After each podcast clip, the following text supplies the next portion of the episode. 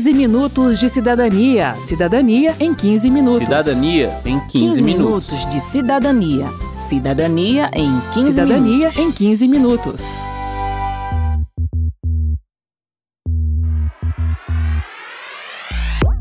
Márcio, você já usou algum aplicativo que te dá dinheiro de volta? Com toda certeza, bobo é quem abastece sem cashback. Verdade, são impressionantes as possibilidades que a tecnologia oferece pra gente. Demais, e é por isso que o 15 Minutos de Cidadania de hoje vai falar sobre fintechs, aplicativos que oferecem produtos e serviços financeiros por meio de novas tecnologias. Eu sou Márcio Aquilissardi. E eu sou Verônica Lima. Tecnologia, tecnologia, tecnologia, tecnologia.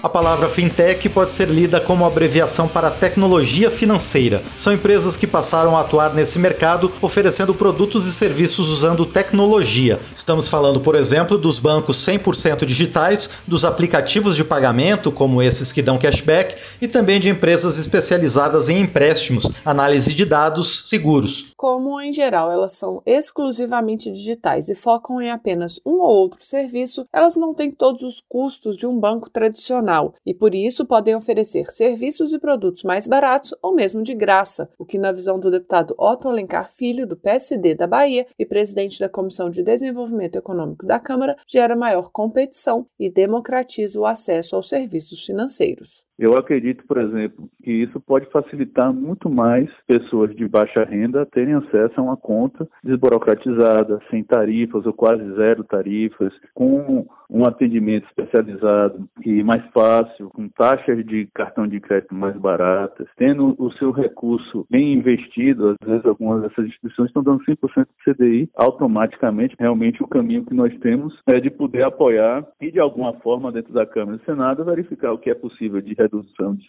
de burocracias sem perda de segurança para o consumidor e assim a gente melhorar essa concorrência. Parece bom demais para ser verdade. Serviço de graça e ainda com dinheiro de volta? O dinheiro de volta quem te dá é a loja para incentivar vendas ou o emissor do cartão de crédito. O Rafael Pereira, que é presidente da Associação Brasileira de Crédito Digital, explica. Quando você efetivamente usa um cartão de crédito ou de débito, tem toda uma cadeia de pagamentos que fica um pedacinho dessa transação. Se você comprou 100 reais no cartão de crédito, o vendedor que te vendeu o produto, em geral, ele vai receber ali, se for uma venda à vista, 95, 96 reais. O que acontece no caso do cashback no cartão de crédito é que muitas vezes o emissor do cartão de crédito, em vez de né, te dar um incentivo de pontos em programas de milhagem, por exemplo, ele cria um conceito de cashback onde ele, em vez de comprar esses pontos, ele simplesmente te devolve um pedaço desse valor que ficou com ele. Baby, vem viver comigo no mundo dos negócios.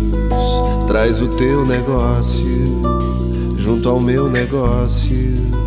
Outra nova categoria de instituição financeira é a sociedade de empréstimo entre pessoas. Ela faz exatamente o que o nome diz: a intermediação entre uma pessoa que tem dinheiro para emprestar e outra que precisa desse crédito. Pode ser tanto uma pessoa física quanto uma empresa em qualquer uma das pontas da operação. A principal função da sociedade é reduzir os riscos de quem empresta, por meio da avaliação da capacidade do tomador de empréstimo de honrar a dívida. Ela faz isso oferecendo ao credor a possibilidade de emprestar um pouquinho para cada tomador. Isso porque, se você empresta para apenas uma pessoa e ela não te paga, você perde tudo, mas com a intermediação da sociedade, os riscos do mal pagador são diluídos entre todos os credores. O Rafael Pereira dá um exemplo. Um cenário onde você tenha 10 tomadores e, e 10 credores, tá? E aí tá todo mundo emprestando um para um, né? Vamos dizer, só para ser didático, né? Que você tem, na parte tomadora, você vai ter né, nove empréstimos que vão pagar 100% em dia e um que vai, não vai pagar nada. Nesse caso, o que vai acontecer é que você vai ter nove credores que vão estar super felizes, que receberam um monte de juros ali, né? E você vai ter um credor que vai estar muito infeliz porque ele recebeu zero de volta do que ele emprestou, né? Porque é o,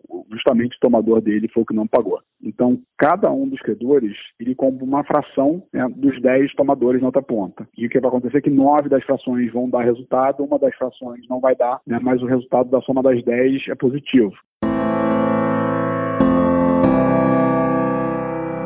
O Instituto Brasileiro de Defesa do Consumidor, IDEC, vê a chegada das fintechs com otimismo, pois, segundo a Ione Amorim, o sistema bancário brasileiro é muito concentrado, com novos atores oferecendo novos serviços, ela diz. O que se espera é o aumento das boas práticas. Ainda segundo Amorim, a incorporação de novas tecnologias pelos bancos tradicionais, sem a concorrência das fintechs, não gerou até hoje redução no preço dos serviços. Eles deram passos muito expressivos, né, introduzindo a tecnologia no ambiente bancário, saldo em tempo real, criação de caixas eletrônicos, internet banking, banco no aplicativo. Então, todos esses processos foram absorvidos do ponto de vista tecnológico pelas instituições bancárias, mas a concentração sempre foi um fator que desestimulou essa concorrência e, e consequentemente, uma redução nos custos dos serviços bancários. Então, a entrada desses novos atores estava sendo assim é, pontual, são várias pequenininhas, mas tem hoje um papel muito importante que é pressionar para a redução dos custos nos grandes bancos e também aumentar o ambiente concorrencial no setor financeiro no Brasil.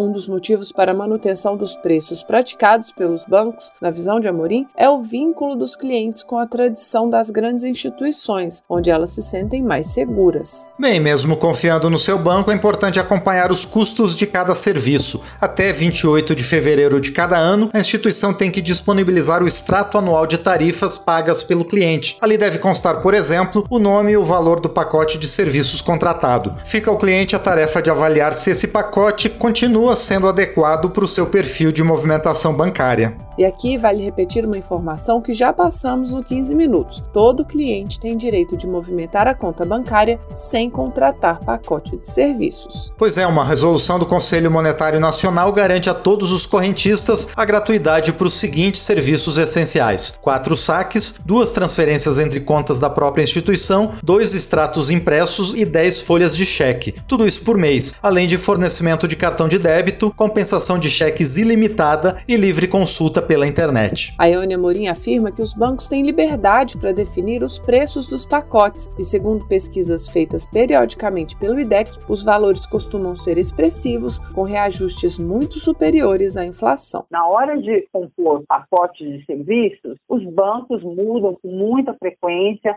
a composição e a nomenclatura dos pacotes, o que dificulta o consumidor a entender o que ele contratou, porque muitas vezes a contratação já é mais antiga, ele nem lembra qual é o nome do pacote, ele só acompanha ali na, no extrato mensalmente, que tem um desconto. Então, o banco acaba praticando abusos nessa, nessa correção desses serviços, porque não, a, a, regulação não chega aí. O Leandro Vilém, da Federação Brasileira de Bancos, a FEBRABAN, argumenta que nem a tecnologia nem a entrada de novos atores no mercado é capaz de reduzir alguns encargos impostos aos bancos brasileiros brasileiros. Ele cita como exemplo algumas das razões que, segundo a Febraban, fazem com que as taxas de juros sejam tão altas no Brasil. Ao todo, são 21 e estão compiladas em um livro editado em 2018. No Brasil, você tem uma altíssima taxa de inadimplência, e isso é um fator que você não muda com a entrada de mais atores.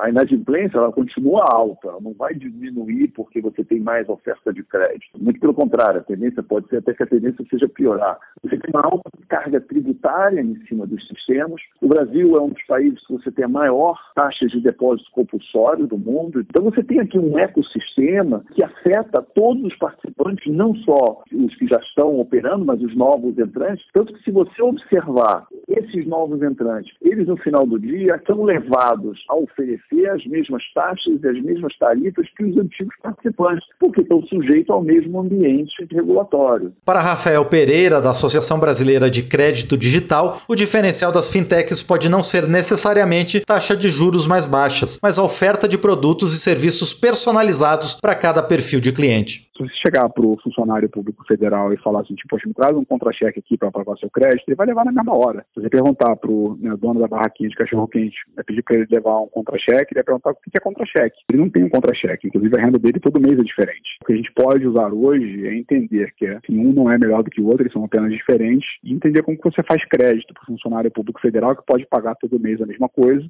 e como é que você faz crédito para um né, empreendedor que vende cachorro-quente, e quando chove ele vende menos, quando faz sol ele vende mais. Então ele não deveria pagar diretamente a mesma coisa todo mês. Para oferecer esses serviços personalizados, as empresas precisam das soluções tecnológicas e também de acesso a informações dos clientes. Segundo a advogada Tarsila Alves, essa possibilidade vai se consolidar com a entrada em vigor de outra ferramenta que está sendo desenvolvida pelo Banco Central, o Open Banking ou Sistema Financeiro Aberto. O Open Banking, que também é tema de projetos de lei na Câmara, como um do deputado Otto Alencar Filho, vai permitir que clientes autorizem o compartilhamento de suas informações entre diferentes instituições financeiras, inclusive para a movimentação de suas contas bancárias. A Tarsila Alves explica. Eu gosto de dar um exemplo do cadastro positivo. Em tese, as pessoas que tinham um bom histórico de pagamento, elas poderiam solicitar melhores condições de empréstimo. Isso nunca emplacou. Agora, com o Open Bank, o centro de poder da informação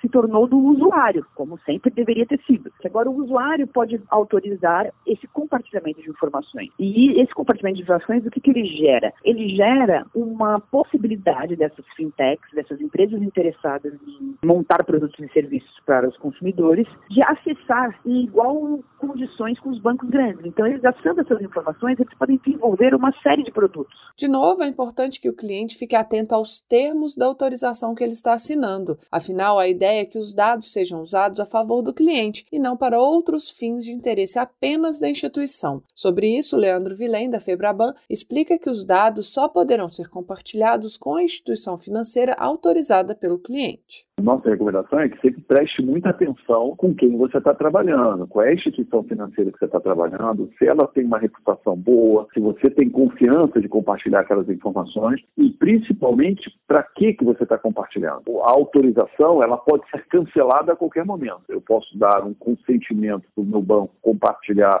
a informação com outro banco B, né, esse, esse, consentimento ele vai ser válido por 12 meses, mas a qualquer momento eu posso ir lá no banco B e cancelar aquele consentimento. Além da solidez da empresa, é preciso avaliar também as condições do contrato que envolve o uso de dados pessoais. Voltando ao exemplo do aplicativo que oferece dinheiro de volta, pode ser que a contrapartida desse benefício seja a coleta de seu perfil de consumo pela empresa, para que ela desenvolva novos produtos e modelos de negócio. Em tese, não tem problema nenhum nessa relação, diz o Rafael Pereira, da Associação Brasileira de Crédito Digital, mas é preciso haver transparência em relação ao uso que será feito dos dados. Se eu te disser, vem trabalhar comigo aqui e eu vou usar os seus dados para trazer coisas melhores para você, né? e em troca disso, como eu vou ganhar um pouco de dinheiro com isso, eu vou te devolver um pouco desse valor, né? e você sabe o que está sendo compartilhado, você tem controle sobre isso, eu não vejo nenhum problema né, de você efetivamente usar isso. Pelo contrário, isso é um benefício muito grande. Isso é super positivo.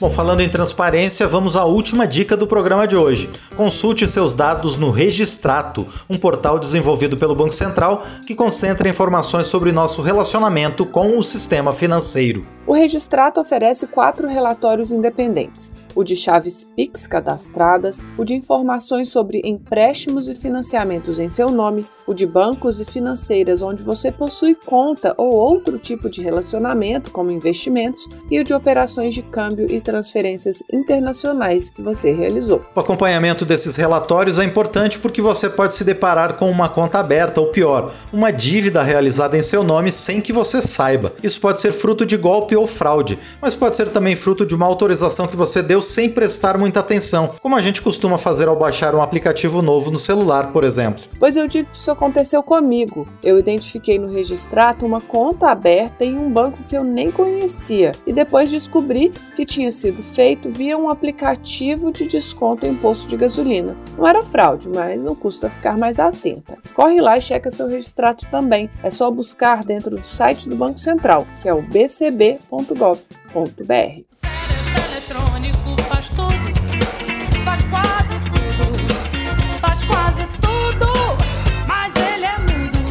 Termina aqui o 15 Minutos de Cidadania, que teve produção de Cristiane Baker, reportagem e texto de Verônica Lima, trabalhos técnicos de Gilson Carlos, edição de Márcio Aquiles Sardi e apresentação de Verônica Lima e Márcio Aquiles Sardi. Se você tem alguma dúvida, mande pra gente. O e-mail é rádio.câmara.leg.br e o WhatsApp é 61 999 78 90 80.